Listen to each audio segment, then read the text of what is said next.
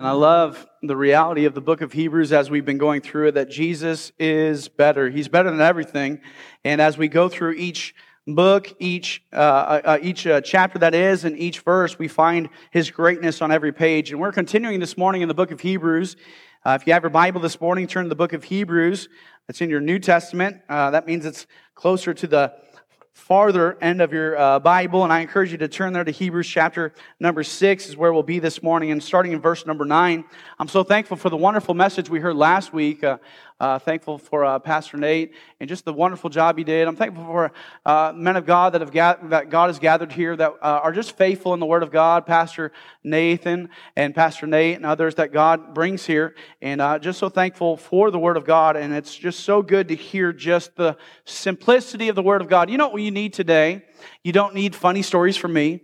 You don't need my opinion. You know what you need? You need the Word of God. That's what you need. And so, my goal this morning is to simply just present the Word of God and allow it to encourage you and to help you here today. And uh, I just want to try to be uh, just a vessel this morning to get out of the way and let God do what He wants to do. Last week, uh, we kind of concluded on the reality that there are some that they begin to produce the wrong kind of fruit. They begin to produce thistles and thorns and um, there are those that uh, begin to show themselves, as it were, and we kind of conclude in verse 8 on that reality that although the uh, water or the rain as it is, it falls on the just and the unjust, that fruit reveals who we truly are in Christ. And we know that the fruits of the Spirit are love, joy, peace, long suffering, and meekness and temperance, and many of those beautiful things that God is. But also the other side of that is that when we are given to sin, that there's also a fruit with that as well. And, and so we pick up with a pivot in the passage today. In Hebrews chapter 6, verse number 9, we see the word but. Okay? Now, if my kids were in here, they'd be giggling, okay? Uh, but they're not here, so hopefully you can keep it together, okay? Uh, we see a transition in the passage, and we love this word because it means something is about to change in the narrative. It, it says in verse number 9, but beloved, that is to say, part of the family of God, brothers and sisters, ones that have received Christ. He says this, but beloved, we are persuaded. That is to say, we believe better things of you and things that accompany salvation. We believe that the things that we talked about, the fruit that is the fruit of unrighteousness, will not be named among you. But we believe that based upon your fruit, that you will continue to walk in the fruit of salvation. The things that accompany salvation though we thus speak. He says, look, it's important that we explain what the fruit of unrighteousness is, but we believe that you are one that will walk in the fruit of righteousness, that you will do the things that, mind you, I want, to, I want you to be very careful here. It says, the things that accompany salvation. It doesn't say the things that earn salvation. It says that salvation, out of salvation flows the work of God. It is not working for God that earns salvation. It is the fact that we have been saved, that, that, from that salvation, we now are given to the fruits of the Spirit. And he says, these are the things that accompany salvation. He says, I know I've been blunt about the realities of these types of people, but I don't believe that of you. I believe better of you and that your works will continue as evidence of your salvation Continue reading verse number 10. For God is not unrighteous. God, God is not unrighteous like we are. That is to say, uh, we don't think, we don't behave, we don't act the way uh, that God necessarily does by His nature. By our nature, we do the things that are contrary. But God is not unrighteous to forget your work and labor of love uh, reminder that those that are being written to in this passage, the writer uh, of Hebrews is writing to people that are discouraged, and they're discouraged because they're literally being hunted down. They're discouraged because they've watched some of their, uh, the, the, the people in the church are going back to their old ways, the old ways of the law. They're discouraged because uh, some of them have had to leave their homes. They've been literally persecuted and scattered abroad. And, and he says, Look, this is your current situation, but I want you to know this, although you're discouraged right now, God has not forgotten you. Although you're struggling right now with what you're dealing with in life, although there's hardships that are presently upon you, God has not forgotten you.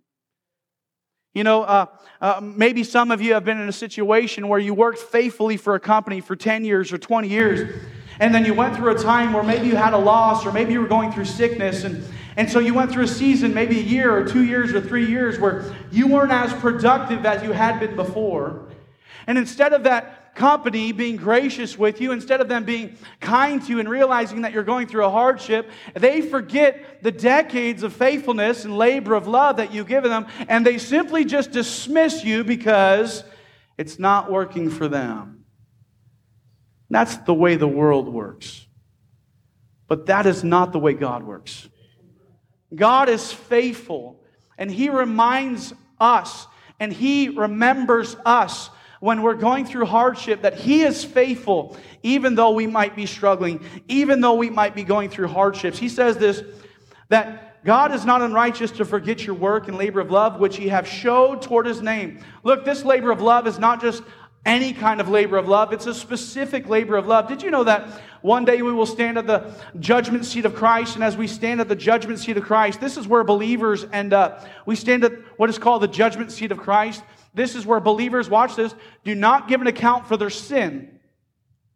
That is not, if you are saved here today, if you have placed your faith and hope in Jesus Christ, you will never have to give an account for your sin because your sin has been completely forgiven. But you will give an account for the good works that you have done in this life. And did you know that the delineation between good works and bad works at the judgment seat of Christ is the same phrase that we just saw here. It's whether or not you have done it for Jesus or for anything else.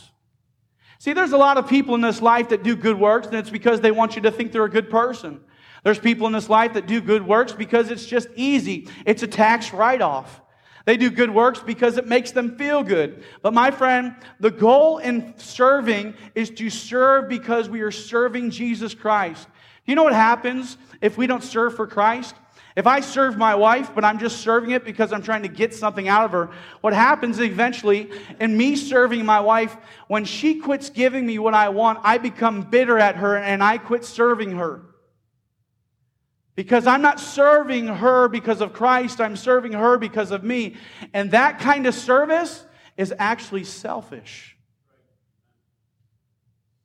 It's actually me centered. If I serve you to get something out of you, really the end goal is me.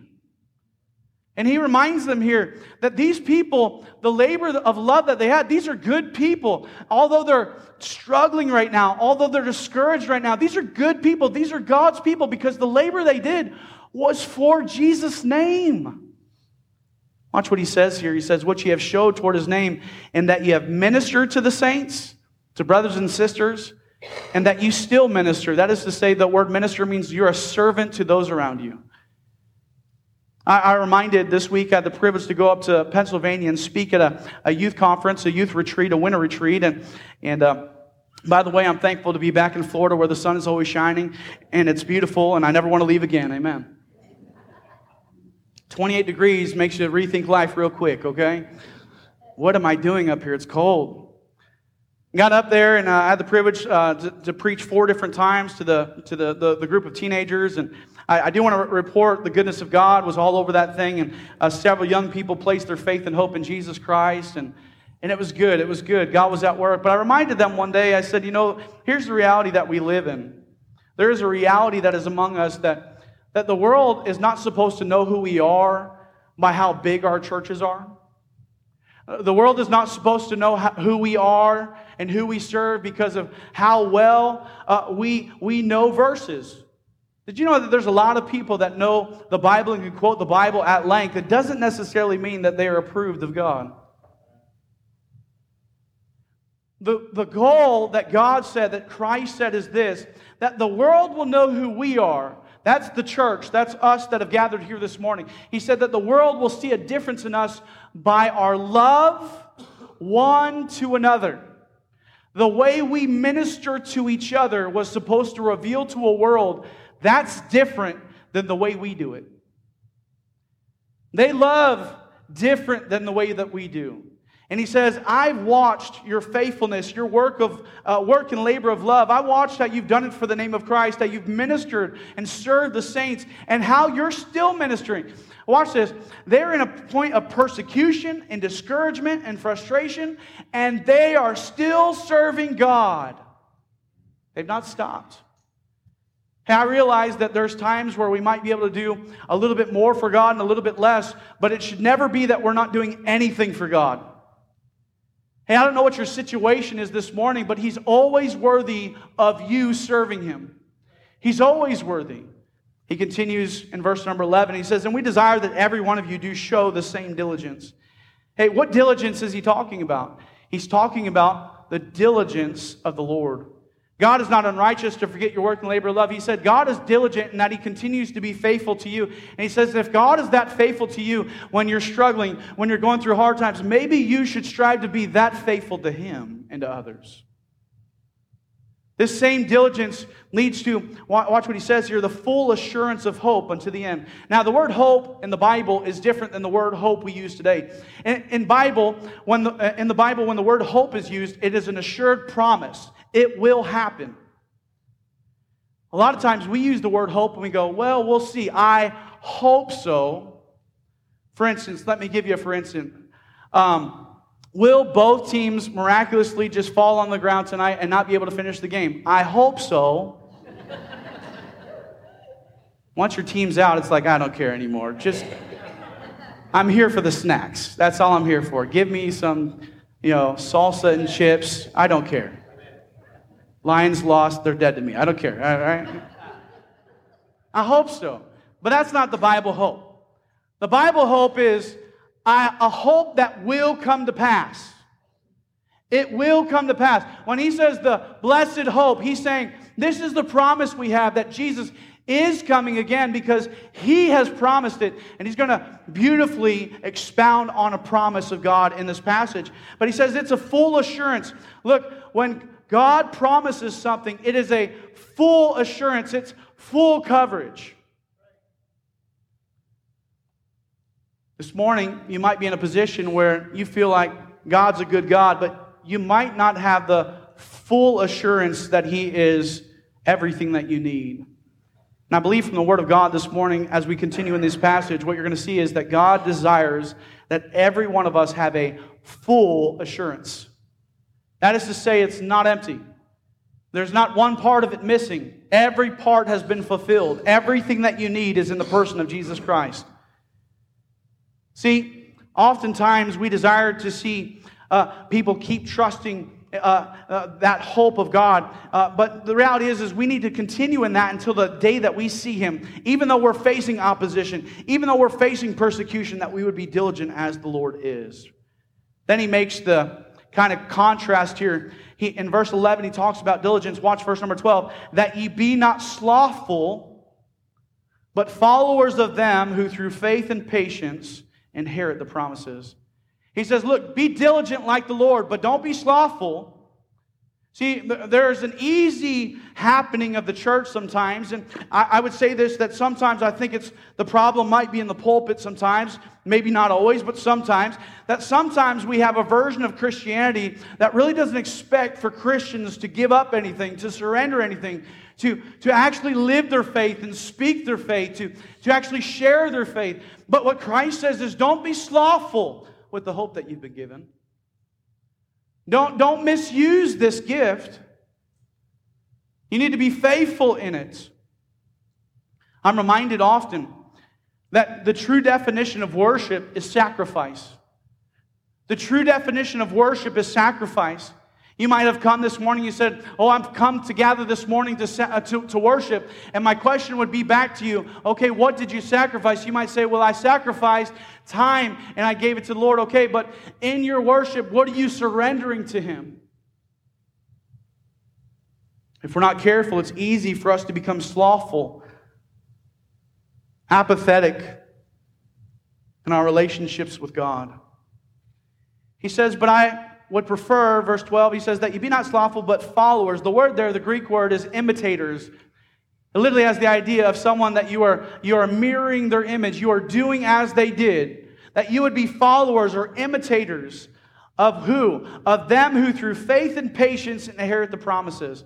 Who through faith and patience inherit the promises. See, the promises of God will always be true, but they're not on your timetable, they're on His. And so when God makes a promise, The promise is not whether or not it will happen. The promise is whether or not you will have the patience to wait for it to happen. Uh, the promise is going to happen. That's who God is. And he's going to talk about his nature uh, here in the next couple verses. That promise is going to happen. The question then becomes but are you patient enough to let the promise happen? Are you willing to be faithful when it, you can't tell what's going on? He says, Be diligent, not slothful. Be like the Lord, not like the world. It, it, you know, we all get discouraged. I don't know, maybe some of you in this room, and, and you don't have to raise your hand this morning, but if you're honest, you're in a state of discouragement. You're in a state of feeling overwhelmed. Maybe there's situations that you're walking through. Literally, you're here this morning, and you know you've got some things that you're dealing with. You know it. And you're sitting in here, and, and you want God to encourage you. You want God to change your, your, your demeanor, your perspective, your situation, your standing. You want God to do that. And, and I remind you of the, the, the imitation of a man in the Old Testament. The Bible says that there was a man named David in 1 Samuel chapter 30, verse 6. And it said, And David encouraged himself. Is that where it stops? No. David encouraged himself in the Lord. See, the problem a lot of times in the church is this, is we get into situations and we think that it's our responsibility to encourage ourselves. That, you know, the old adage, well, I'm just going to pull myself up by my bootstraps and make it happen. I'm going to gut it out. I'm going to grind it out. And my friend, that only goes so far before you are exhausted and overwhelmed.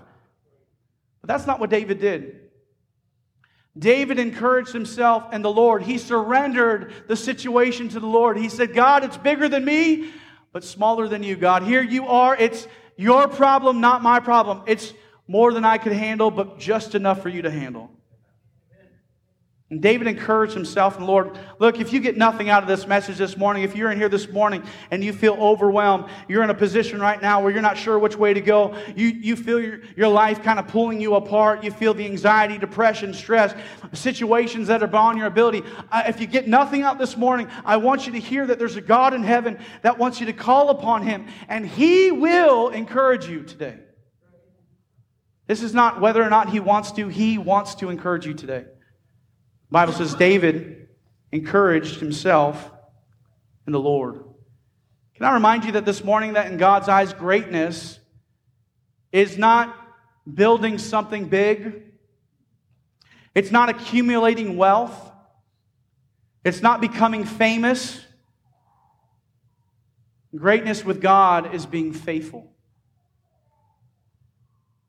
And the Lord outlines the desired end of all of us, this is what he said that we want to hear at the end. We want to hear, Well done, thou good and faithful servant. In that situation, he didn't say, Well done, you built an empire. Well done, you amassed wealth. No, see, it would be foolish for him, God, to applaud that because he is the one that gave us the talents to do it. Therefore, the only reason we could have done any of that was because of him. So he is not impressed by our talents because he gave them to us. He's not impressed by those things. What impresses, what is needful, what is wanted by God is for you to decide to be faithful no matter what. Be faithful to God. Continue, he gives us an example, an Old Testament example of this in verse 13. For when God made promise to Abraham, because he could swear by no greater, he swore by himself. That's God could obviously swear by no greater because there is no greater. So he said, I swear by my name.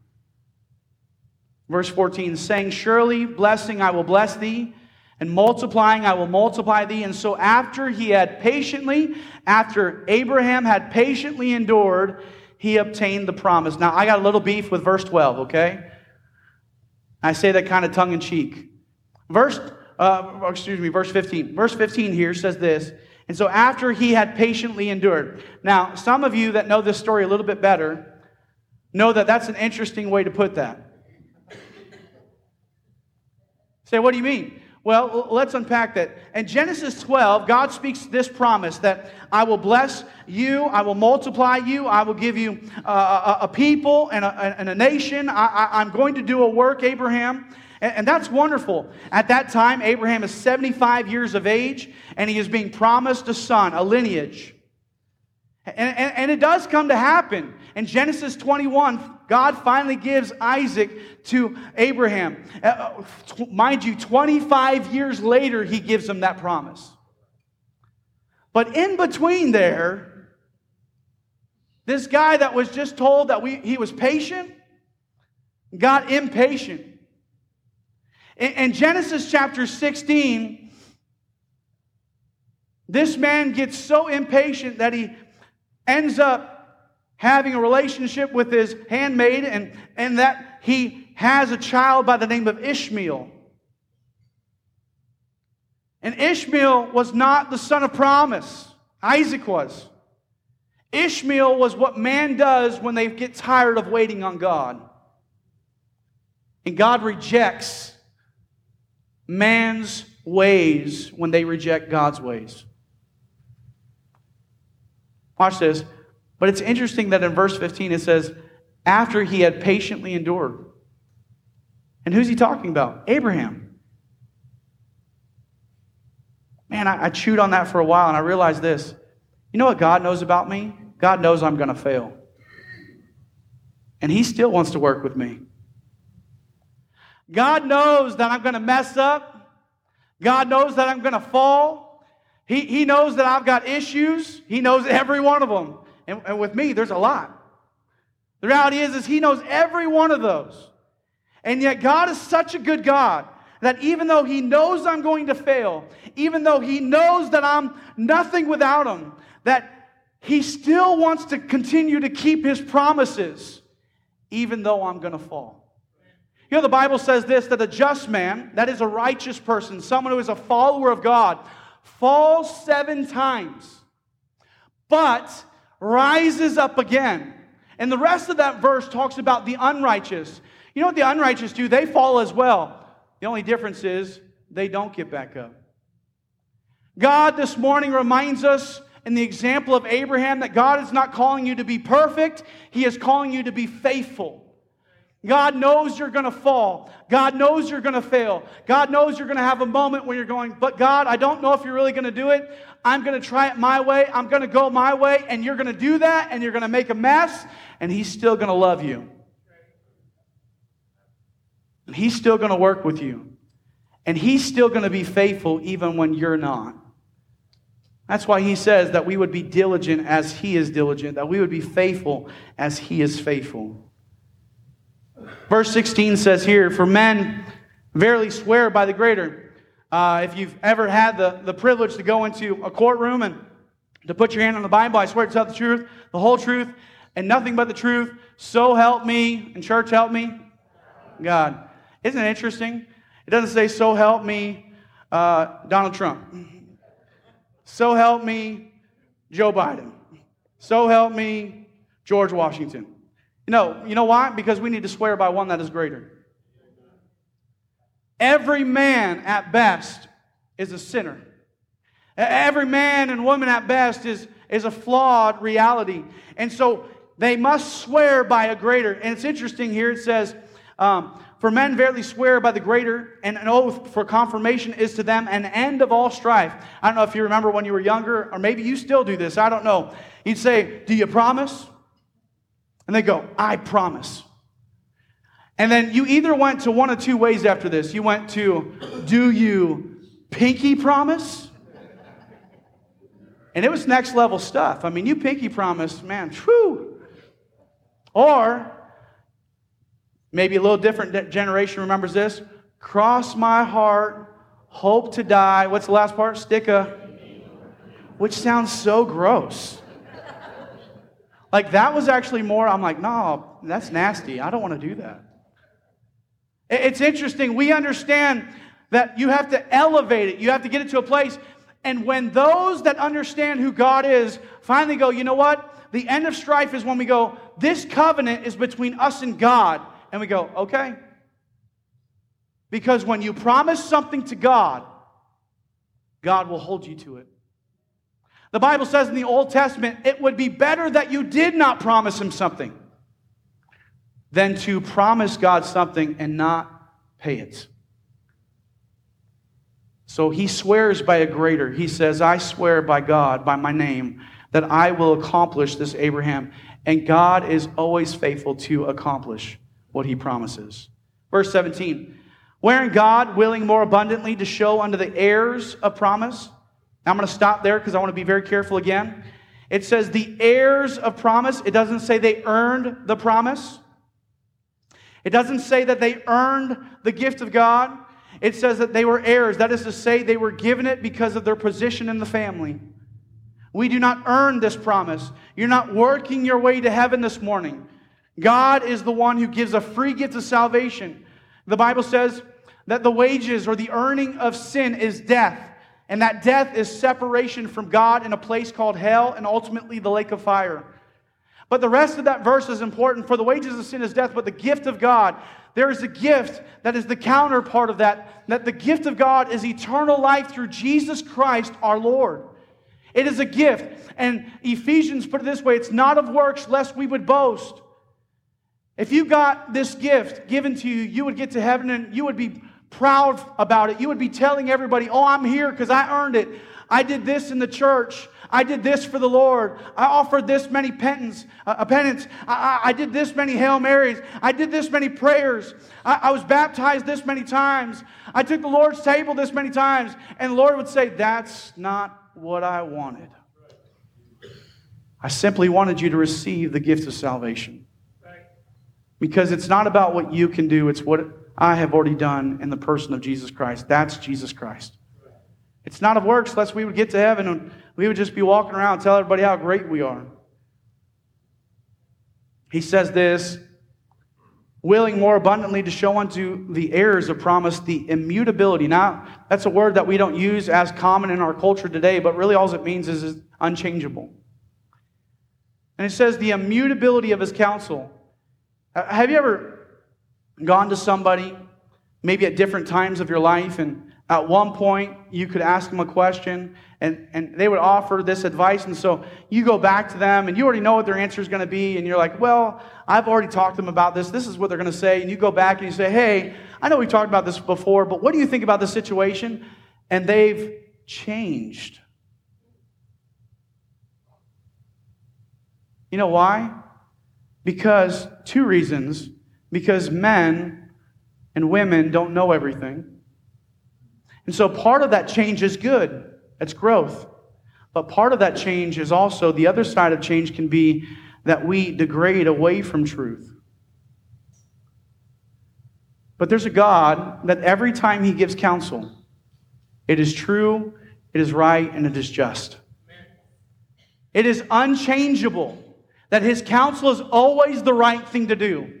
When I was a kid, I used to travel around with my dad. We had the privilege uh, to go on uh, uh, what, what's called um, Basically, you go as a missionary, you go from church to church and you raise support so that you can go be a missionary. My father and my family were missionaries to Cuba for a time. And, and so uh, we, we traveled around, just me and my dad, for a little while. We traveled uh, through the Midwest and uh, through the West, through Colorado and down and then kind of back. It was about a six month trip. And on that trip, my dad, uh, uh, maybe you don't know this, but some preachers, they, they, they kind of just kind of rotate some messages. I don't know if you know that, uh, especially those missionaries. And so my dad had about three messages on that trip. That means I knew every one of those messages. I would sit there on the front row and I go, and literally, and, and, and, like people would watch me, and I, I, was, I was literally like six or seven years old, and so I would sit there and I would just basically be doing the whole message, imitating him on the front row. And, and sometimes he would call me up in the message and he'd say, Now, John's going to help with this part of this message. And, and, and, and I'd come up here, and I could have done the whole message by that point, by the way. And, and he'd say, Okay, now, John, help me with this message. And he'd say, Okay, John, repeat after me. And he'd go, Do right. And I'd go, Do. And, you know, and he, okay, good, jo- good job, John. Okay, do it again. Do right. Do right. You know, I just hit puberty like last week, so I'm so thankful that the changes happened. Uh, and, and, so, and, and then he said, just keep saying, do right, do right, do right, do right. He said, you know what the best thing about doing right is? You're never doing wrong. Do you know what it is to do right? It's to follow a God who his counsel is always right. It never changes. If God has said it, it is good, it is righteous, and it is his path and his plan for your life. God is an unchangeable God. It says he confirmed it by oath. That is to say, he confirmed it by his own name. He, he, he promised that he would be this. And uh, continue with me, verse 18. That by two immutable or unchangeable things in which it was impossible for God to lie. Did you hear that? You say, what does that mean that it's impossible for God to lie? Now, if I ask 100 people, and, I, and I've done this many times, and I'll say, What do you think the number one characteristic of God is? And oftentimes, very quickly, people say, Well, God is love. And He is. But that is not the most important characteristic of God. See, the truth is, is if His number one attribute was love, but He wasn't holy, that love wouldn't mean anything. The number one attribute of God is His holiness. Therefore, if God were to tell one lie, one lie, not only would He cease to be God, but because He is a God that holds everything in the universe together, the universe would cease to exist. Because He is the creator and sustainer of all things. And this God is the God who makes promises to you and I. That our salvation is one of those promises. That this God that cannot lie. See, we have, and then he continues, he said, because now that you know that God cannot lie, we have a strong consolation. It's interesting the wording here. He didn't just say you have consolation, that is to say a comfort to you. He says it, should be a comfort to you to know that God can't lie. But then he says it's not just something that should comfort you, this should be a big part of your comfort. To know that if God has said it, he does it. That's what he does. He said every day when you get up, you should remind yourself that God made a promise and he's going to keep his promises. By the way, if it is not your practice to pray the promises of God back to him, I would encourage you to do that. I would encourage you to make it a part of your prayer life. God, I'm trusting this promise today that you made to me and that you claim those promises with God. You go through your Bible from Genesis to Revelation, and what you're going to find is promise after promise after promise. And sometimes just reading through those promises, God, this is the God who you said you were in my life, and God, I claim that today. And God is faithful because He is an unchanging God. And so God says this should bring you strong consolation in another passage in the New Testament, he says that we don't weep as others weep because we have a hope and a sure promise that there will be a resurrection of those in Christ. What is that? That's this promise all over again. See, we don't have to weep like others weep because we believe that God keeps his promises. If he says there's a resurrection, guess what? There's a resurrection. If he said he's coming again, guess what? He's coming again. If he says that you can trust him, guess what? You can trust him. That's who he is.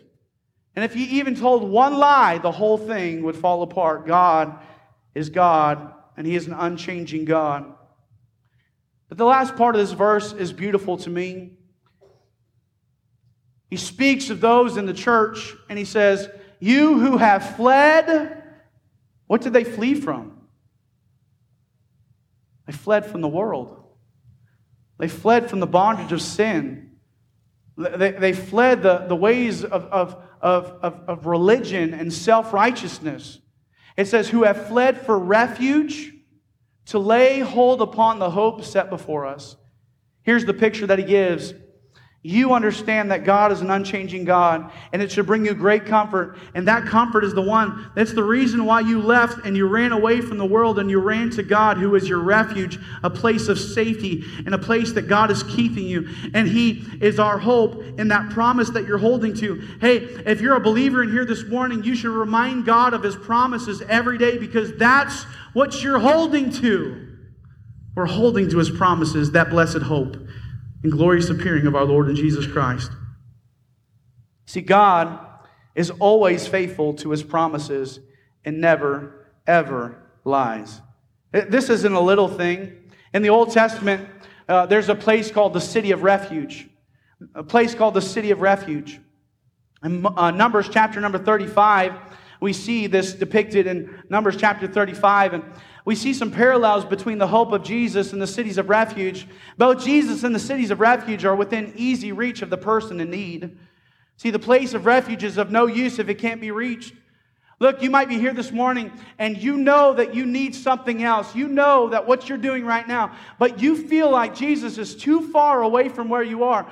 And I want to remind you that He is just as close as he's ever been. He is a prayer away and he loves you. He has not made this in such a way that you have to do all of these deeds to get to him. No, you simply must turn away from your own ways and follow him, and he is there. He is ready to receive you. He is near to those that are of a broken heart. He loves to heal the hurting. He loves to forgive those in need of forgiveness. And if you're here this morning, I want you to know that the city of refuge, that Jesus, your refuge, is near. Both Jesus and the cities of refuge are open to all. God is not willing that any should perish, but that all should come to repentance. God is a God that has made a way. The reality is, without Jesus, we had no way to get to God. But through Jesus Christ, He made a way. He made a bridge, as it were. And that bridge was through the cross of Jesus Christ, through the person of Jesus on the cross, through His death, the burial, and resurrection of Jesus. Jesus is open to all. Say, Pastor, but you don't know my past. You're right. I don't. And you don't know mine.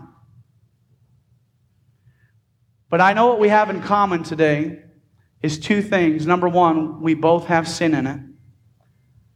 And number two, Jesus is greater than our past sin. It doesn't matter what you've done in your past.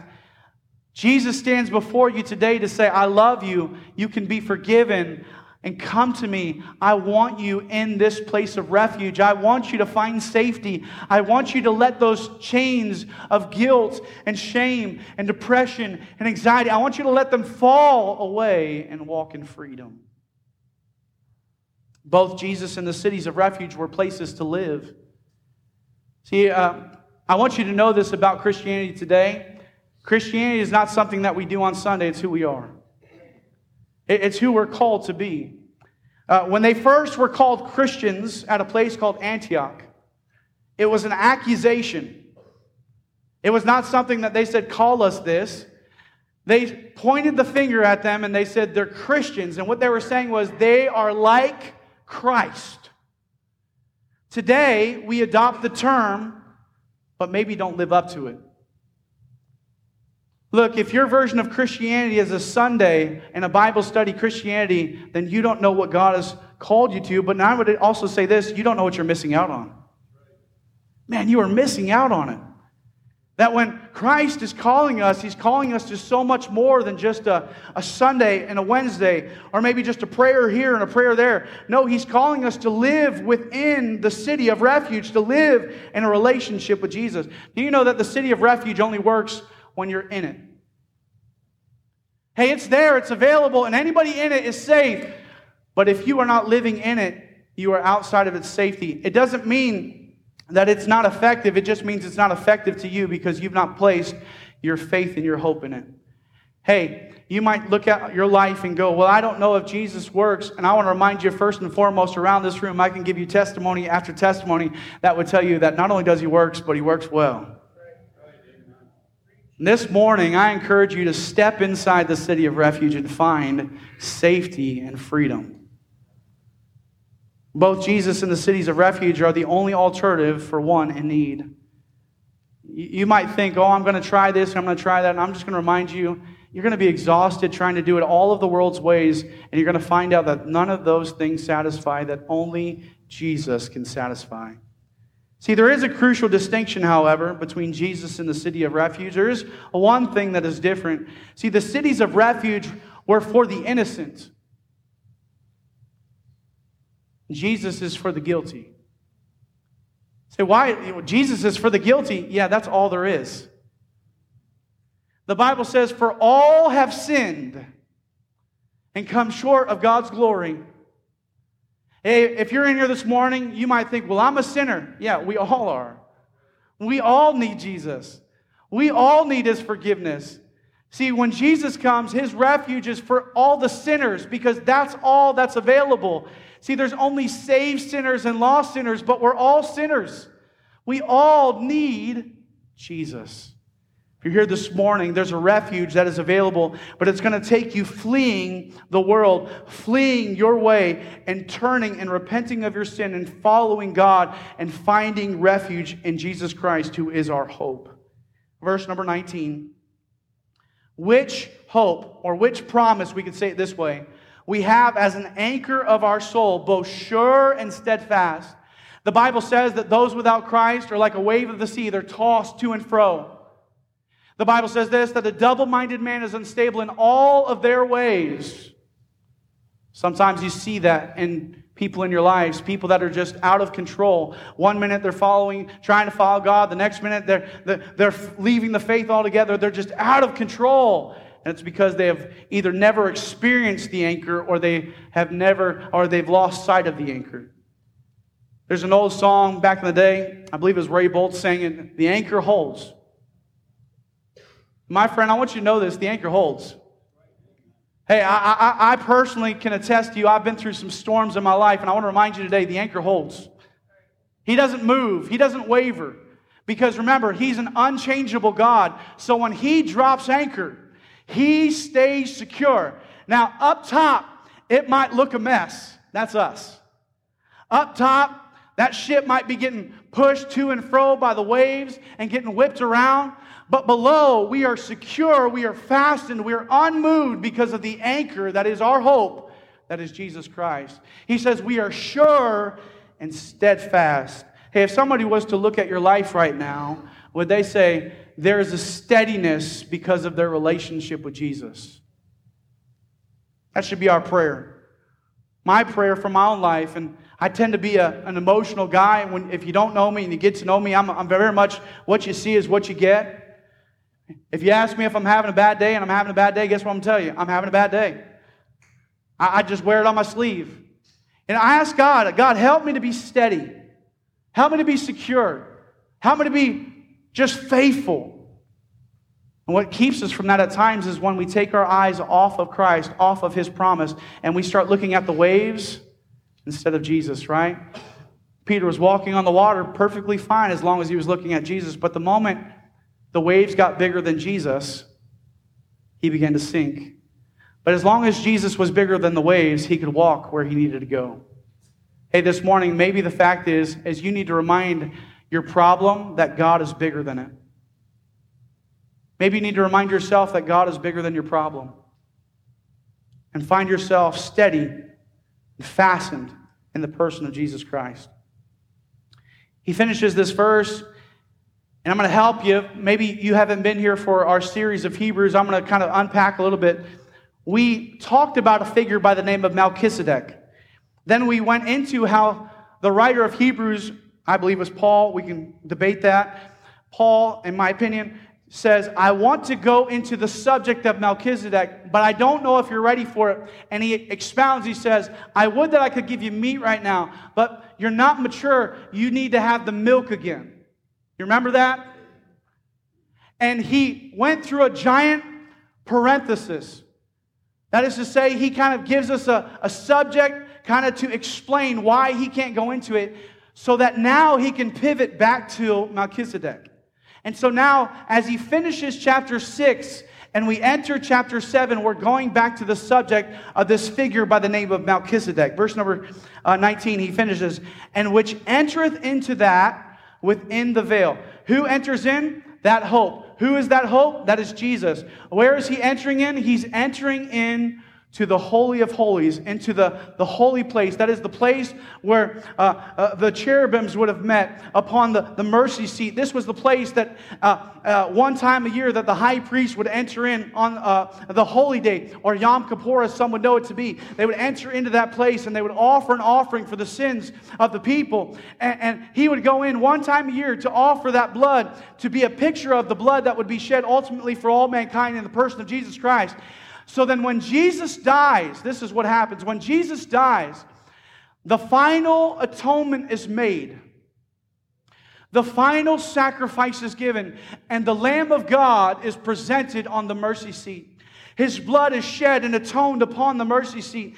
And now the veil, the veil that kept man from God, now from the top to the bottom is ripped. By the way, it's not from the bottom to the top because man did not make access to God. God gave access to God through the person and the work of Jesus Christ. We could not get to God by ourselves. So he rips it. And so now that we can go boldly to the throne of grace, this morning, when we leave this church, if you've got sins, or even before we leave this church, if you have sins, you do not need to come to me and say, Pastor, it's been six years since I talked to somebody about my sins. Let me tell you all of them. Number one, I don't want to hear it. How, how many ever heard? I heard this term the other day. I thought it was hilarious. Spilling the tea. Does anybody know what I'm talking about? I'm literally I'm learning things among young people. I'm like, what is spilling the tea? That sounds like a tragedy to me. I love tea, okay? Like that. And really, what it is, it's sharing gossip. Look, I don't need to hear about your sins. I couldn't do anything about them. But there is one that when you tell him your sins, he can actually do something about them. The Bible says he forgives, he forgets, he removes them as far as the east is far from the west, so does he remove our transgressions from us. See, when you talk to Jesus about it, things change. When you talk to a human about it, you just get a listening ear. It might, be, it might feel nice. The Bible does say, confess our faults one to another. But the reality is, is if you want ultimate forgiveness, if you want ultimate help, you've got to go to the one and only person that can do that, and that's Jesus Christ. We finish in verse number 20. It says this Whither the forerunner, that's Jesus, the forerunner was one that would be sent ahead of, uh, of the brigade. The, they would be sent ahead to kind of clear the way, to show the way, the one that would go ahead of the military might, and they would kind of let people know what was coming ahead and what the lay of the land was. This forerunner. Well, our forerunner is Jesus Christ, who has gone before us. He has gone to the mercy seat. He goes to the Father for us. That's why Jesus said, I am the way, the truth, and the life, because He's the one He goes, Follow me. It's this way. He's the way. He is the truth. He is the life. He's the forerunner. He's the forerunner. It says, who has entered in, uh, is for us entered, even Jesus, who is made an high priest after the order of Melchizedek. Now, Melchizedek, we're going to spend uh, next week going through in chapter 7 this person of Melchizedek. But I want to finish on this reality that Jesus because he can be trusted, because he's a, a, Savior that cannot lie, because God and Jesus are the same. God is Jesus. Jesus, when he was brought down here, he was Emmanuel, which means God with us. Jesus said, I and my Father are one. If you want to know what he was proclaiming in John chapter 10, they heard that. They picked up rocks to kill him because he claimed equality with God. Jesus is God. Okay? And that God John 1 says, In the beginning was the Word, capital W O R D. It's speaking of Jesus. In the beginning was the Word, and the Word was with God, and the Word was God. The same was in the beginning with God. All things were made by Him, and without Him was not anything made that was made. In Him was life, and the life was the light of man, and that light shines in darkness, and sadly the darkness could not comprehend it. But there was a man sent from God whose name was John and then we see that picture of John saying, Behold the Lamb of God, which takes away the sin of the world. See, Jesus is God. And because he's an equal part of the Godhead, he goes back to the Father as God the Son, and he declares the atonement of the sacrifice as the Lamb of God. And the Father receives the forgiveness of the people so that now he intercedes for us as our high priest, and that's where we're going to spend next week. Now, I want to finish and give you three things and we'll be done today. Number one, what does that mean? Number one, that means that God promises, I won't forget you. God promises, I won't forget you. Say, what do you mean? Have you ever been in such a bad place that you thought that God forgot about you? Often, when you read the Psalms, you'll, you'll see this phrase, Remember me, O God. It is not that God had forgotten him, is that he felt forgotten by God.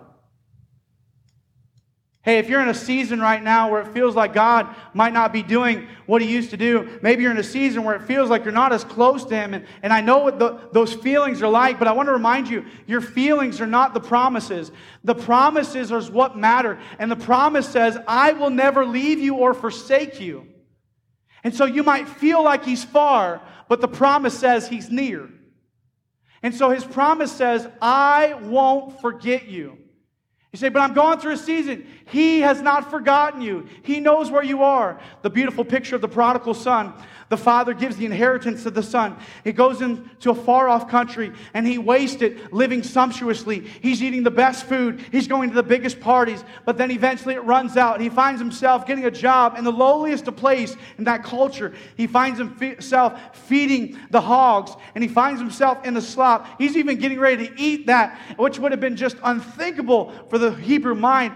And, he, and he's there and the picture is beautiful that he comes to himself and he goes, Oh, maybe I could just go be a servant in my father's house. And he begins to run back to the house. But my friend, the beauty of that story is the father wasn't working that day. For the father had not been doing that. No, the father was waiting that day. The father was standing there going, Welcome home, son. Welcome home. And this morning, I don't know where you are. I don't know if you're a runner, if you've been far from God, if you've had the parties and the things of this world, but I want you to know, Welcome home, God says this morning. I've not forgotten you. Amen.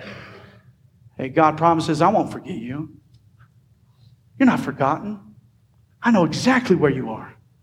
I could see you when you were there in the slop. I could see you when you were there partying with your friends. I know you. You are my child. God promises, I won't forget you. It's not going to happen.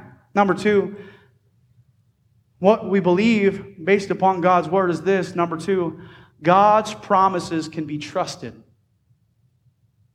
Say, oh, yeah, Pastor, we know that. Do you? I know we have the head knowledge of that. It's interesting. Let me give you a Bible illustration of how you can know something and still not believe it.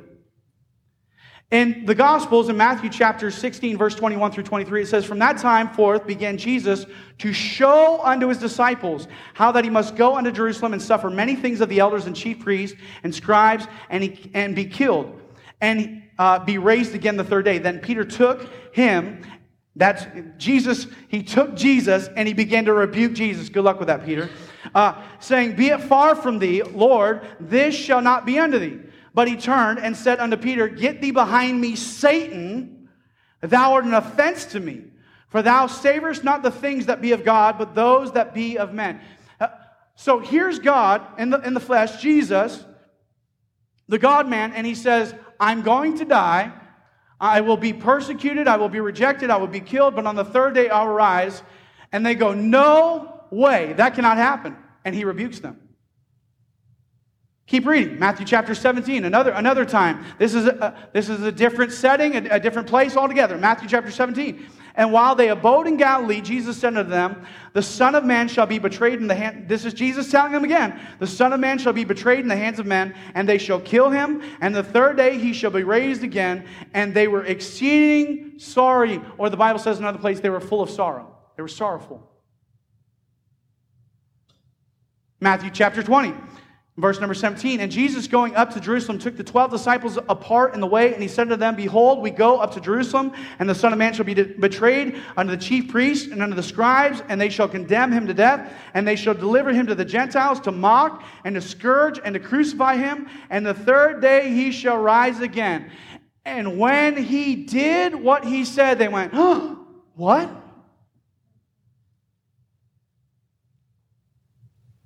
And I look at that and go, that's so ridiculous.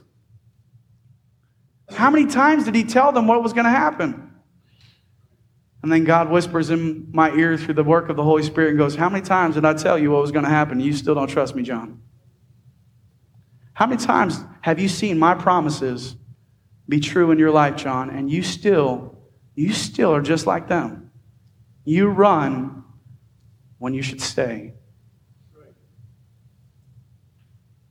You get angry at me when you should pray and thank me. Yeah, I'm here to remind you this morning God doesn't break promises. Hey, guess what he said? He said, I'm going to be taken. I'm going to be crucified. On the third day, I'm going to rise. Guess what he did? On the third day, he rose. Amen. Amen. Hey, guess what else he said? In John chapter 14, he says, Let not your heart be troubled. You believe in God, believe also in me. In my Father's house are many mansions. If it were not so, I would have told you. I go to prepare a place for you. And if I go and prepare a place for you, I will come again and receive you unto myself, that where I am, there you may be also. This is the other promise that God gives us now. God says, I'm going away to prepare a place, but I'm coming back. Spoiler alert, He's coming again. Why? Because He is an unchangeable God that does not lie. If He says it, he does it. That's who God is. That's what he does. Titus says it this way looking for that blessed hope. Remember, that hope is a promise, that blessed promise, and the glorious appearing of the great God and our Savior, Jesus Christ. But can I just give you a simple one this morning? Uh, God's also promised to meet your needs. Oh, I got quiet on that one. Oh, yeah, but like not all my needs. Yeah, all your needs. Hey, can I just give you a little bit of unlocking truth here? That right now you have everything that God said that you needed. Even if you don't believe that. Because God's faithful. And if you needed it, He'd give it to you. Because that's who God is. So if you don't have it right now, it's because God is doing a work in the, in the meantime. It could be that He's waiting for you. I found that sometimes God does not reveal things to me. That is to say, He won't give things to me because I'm not ready to receive them. That if He would give it to me right now, it would ruin me. I'll give you a, a funny example. First time I met my wife, obviously she, you know, beautiful, and I was like, man, may, maybe I'll get to date her. This is gonna be awesome, you know. And and I was a wreck, right? And I think about that now. If I would have dated her my freshman year, I would have ruined that thing. We were freshmen at college, and you know, she had very high praises for me. Remember, she literally told people I was arrogant and conceited, and now she did say I was cute though, so that was a win. Okay, so uh, not everything was bad, but and by the way, she was right. God had to do a major work in my life. I wasn't ready. Can, can I remind you that it could be that there's things that you're asking God for, and He's actually trying to change you to get you ready for that first. If you don't have it right now, it's because God doesn't want you to have it right now.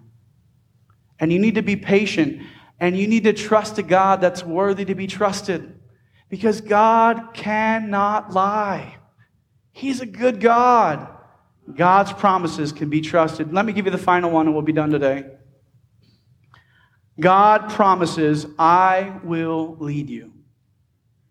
You know, it's interesting when he went to Andrew and Peter and those uh, disciples that he called, he didn't say, Well, figure it out. It's not what he told them.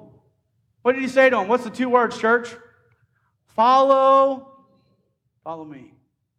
He didn't say, Well, you know, I can give you a little bit of direction, and then you guys kind of put all the other pieces together. It's not what he said said, Follow me and I will make you what you're intended to be. Follow me and I will make you fishers of men. Follow me and I will make you those that are used for my glory and for my purpose. Follow me. And, and, and the simplicity of that can be lost so easily. Follow me. I saw Micah. Micah, come on up here, buddy. Come on, hurry, hurry. This is my uh, big guy, 12 years old now sitting in church. I like this shirt, by the way. Looks good. Fresh. All right. Micah, you're going to help me this morning, okay? Can you do that? I'm worried, okay? All I need you to do is just follow me, okay? Just follow me.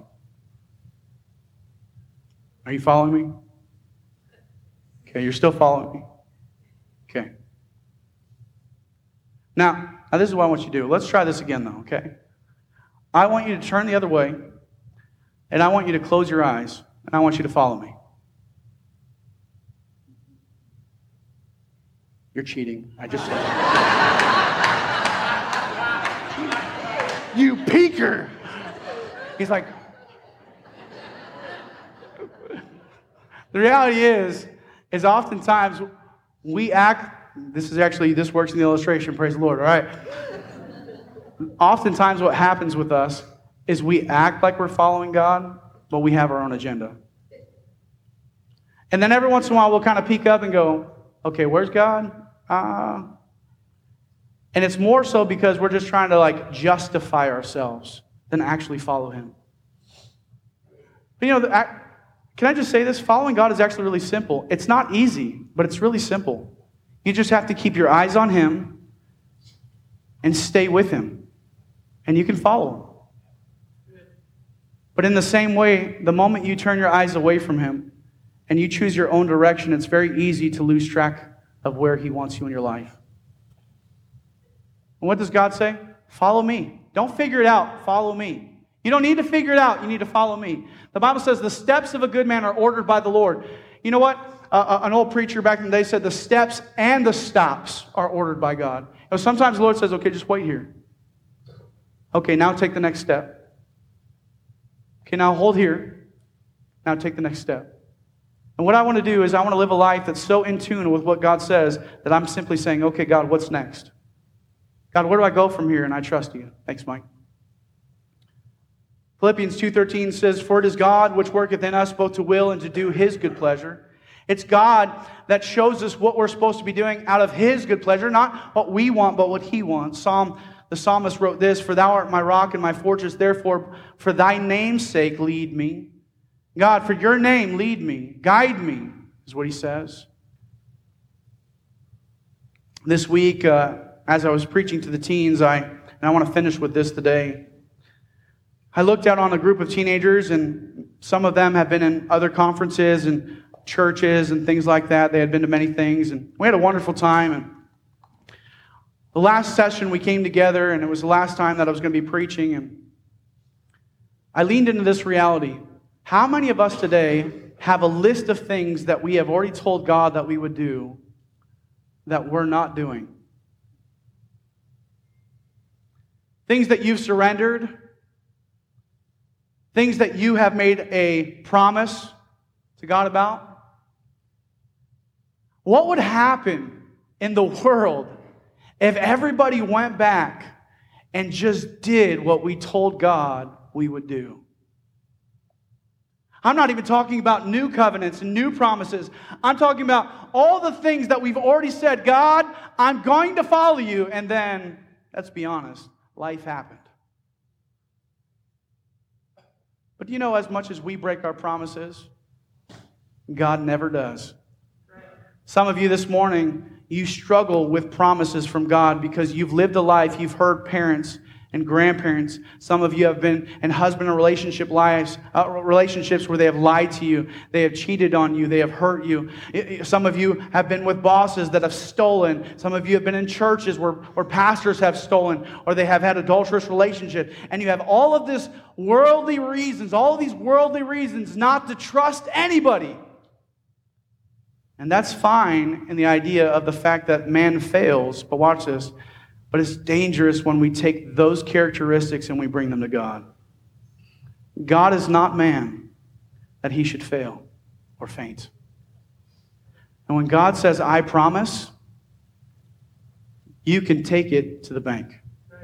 He will accomplish it because he's the same yesterday, today, and forever. And so God this morning says to his church, He says, Church, I promise. I promise that you can trust my promises. I promise that I'm taking care of it all. Will you trust me? Will you trust me? Your heads are bowed, your eyes are closed. Heavenly Father, I pray, Lord, that you would work in this place today. God, I am incapable to meet the needs, and honestly, uh, just really wanting your power to do it. The best that man could do this morning is manipulation, and we don't need manipulation, we need transformation. We need a God that comes in through the work of the Holy Spirit and makes not good people better, but makes broken people new. And God, I pray, Lord, that that's the work of today. God, I pray, Lord, that we would see that there's a God that when He says, I promise, that He will finish the work. And God, I pray, Lord, for every heart in here this morning.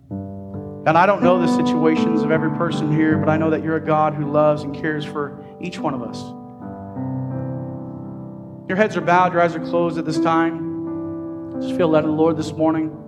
I always want to lead the uh, let the Holy Spirit do the leading. Maybe you're here this morning, you need to be honest. Now, I'm not going to call you out or embarrass you. I would never do that. I would never do that. But you would just say, Pastor, pray for me.